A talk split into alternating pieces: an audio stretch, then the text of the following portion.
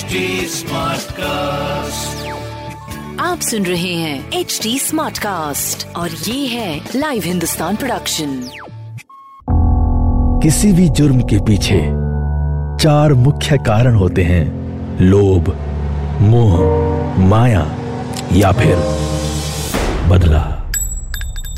जुर्म करने वाला आपका कोई दोस्त या सगा संबंधी भी हो सकता है।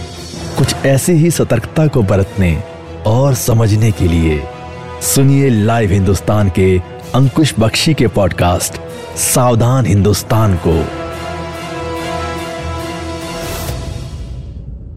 गैंग वॉर, नरसंहार और वर्चस्व की लड़ाई। नमस्कार, सावधान हिंदुस्तान में आपका स्वागत है और मैं हूँ आपके साथ अंकुश बख्शी। बिहार का कटियार एक बार फिर गोलियों की तड़तड़ाहट से गूंज उठा। इस गैंग वॉर में गैंगस्टर मारा गया लेकिन दूसरा फरार है जिसे खुलेआम मारने की धमकी दी जा रही है। यदि मोहन ठाकुर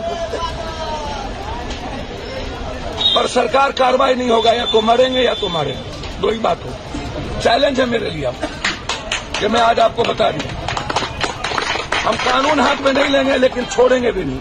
और जो गवर्नमेंट उसको मारेगी उसको दो लाख इनाम देंगे। बिहार के कटिहार ज़िले में 10 दिन पहले कुछ ऐसा हुआ, जिसके बाद ट्विटर पर हैशटैग कटियार नरसंहार ट्रेंड होने लगा। इस मामले में ठाकुर और यादव गुट आमने सामने आ गए लेकिन आग में घी डालने का काम किया इस मुद्दे पर राजनीति करने वालों ने। बिहार में कटिहार ज़िले का बकिया दियारा इलाका बहुत अहम माना जाता है। इसकी वजह है कि ज़िले से गंगा नदी होकर गुजरती है। जिसके दोनों तरफ़ ये इलाका दूर तक फैला हुआ है। इस इलाके में हमेशा से फ़सलों और ज़मीन को लेकर वर्चस्व की लड़ाई होती रहती है। 2 दिसंबर 2022 ये वो तारीख थी जब बिहार के कटियार में दो गुटों के बीच खूनी संघर्ष हुआ, जिसे गैंग वॉर बताया जा रहा है। इस घटना में कुछ लोगों के मारे जाने की भी खबर है। मृतकों की संख्या को लेकर अलग अलग दावे किए जा रहे हैं। आखिर क्या थी ये वारदात? और इसे क्यों बताया जा रहा है? नरसंहार, ये हम आपको बताएँगे। बिहार का कटियार इलाका दो गैंग का अखाड़ा बन गया, जिसके बाद इसकी चर्चा सोशल मीडिया पर होने लगी। बकिया दिराया इलाका। इस इलाके में दबंगों और अपराधी किस्म के लोग रहते हैं, जो इस इलाके में सक्रिय रहते हैं। या यूँ कहें कि बिहार पुलिस के लिए सिरदर्द बन चुके हैं। दो दिसंबर को नदी किनारे हुए इस गोलीबारी में चार लोगों की मौत की खबर थी।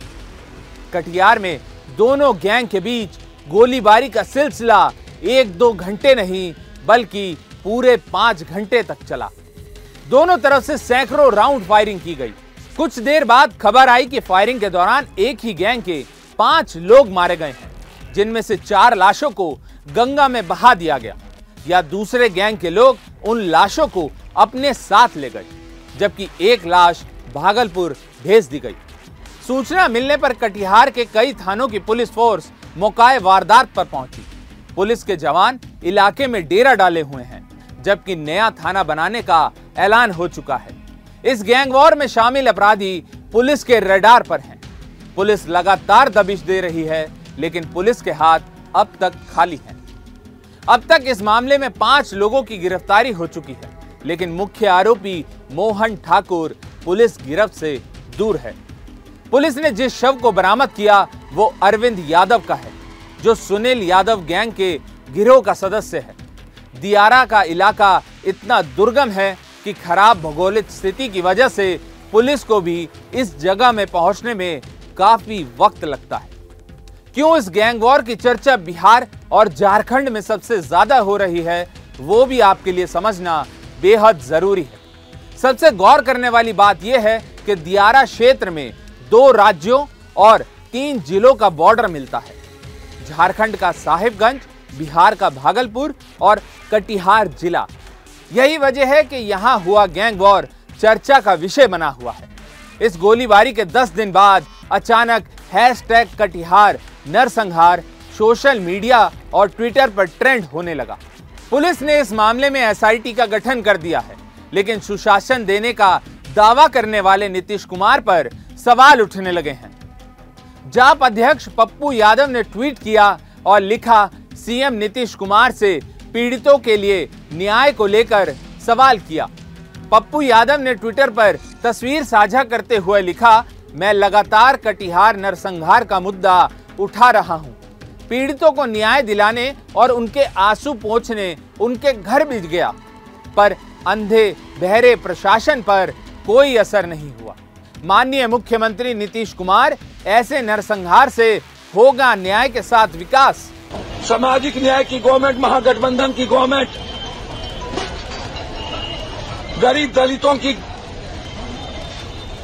ए टू जेड की गवर्नमेंट बोलने वाले हम लोग, जब हम जो सबकी सुरक्षा करता है उसकी सुरक्षा नहीं कर पाइएगा नीतीश जी मैंने कल कहा। तो फिर बचेगा कौन? यदि मोहन ठाकुर पर सरकार कार्रवाई नहीं होगा या तो मरेंगे या तो मारेंगे दो ही बात हो। चैलेंज है मेरे लिए कि मैं आज आपको बता दिया हम कानून हाथ में नहीं लेंगे लेकिन छोड़ेंगे भी नहीं। और जो गवर्नमेंट उसको मारेगी उसको दो लाख इनाम देंगे। इस हद, जब बाघ की हत्या हो सकती है, पागल हाथी की हत्या हो सकती है तो फिर पागल आदमी की क्यों? नहीं जो आदमी इंसानियत के लिए खतरा हो, उसको क्यों नहीं?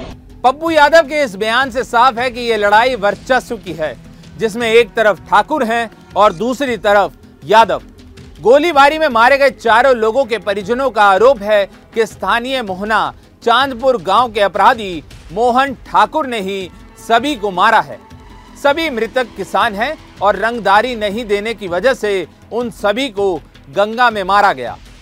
मृतकों के परिजनों की ओर से थाने में हत्या का मुकदमा दर्ज करवाया गया है।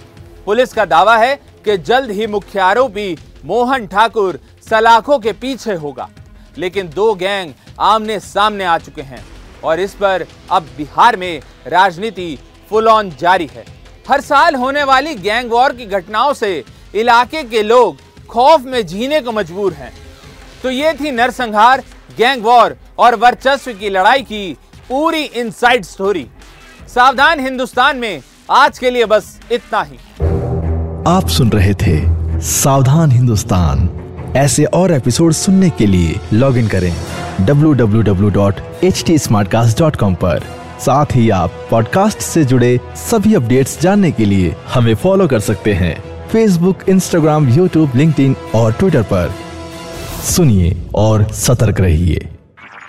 आप सुन रहे हैं एच डी स्मार्ट कास्ट और ये था live Hindustan production smart Smartcast.